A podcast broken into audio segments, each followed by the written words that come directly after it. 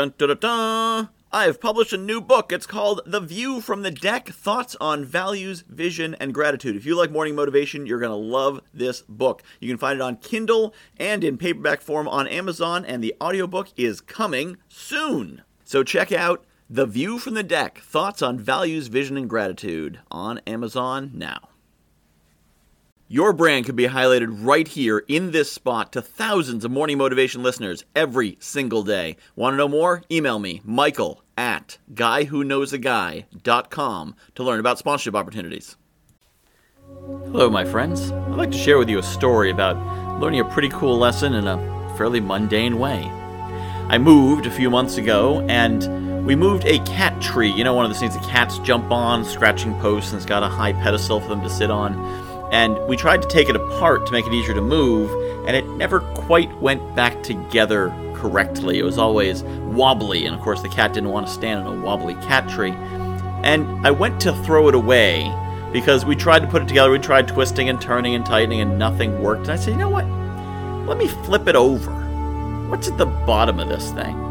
And sure enough, the three main posts were held together by Allen screws. So you take an Allen wrench, and you can tighten it up. And I said, I'm sure we must have tried this before, right? Grab the Allen wrench, tighten it up, tighten the rest of it up. Sure enough, it was as tight as it was in the old apartment, and the cat could climb on it again. How many situations are there in your life that you say, Oh, I've already tried, it, it can't be fixed? I've already tried that solution, it didn't work. Not realizing that maybe you didn't try that solution, you just think you did, or you tried it, but it was under different circumstances, and that's why it didn't work. And if you take one more look, the solution is right there, plain as day, staring you right in the face. Think about that. Think about one thing in your life you've given up on that maybe you could open back up and find the solution right now. This is Michael Whitehouse encouraging you to give that a try.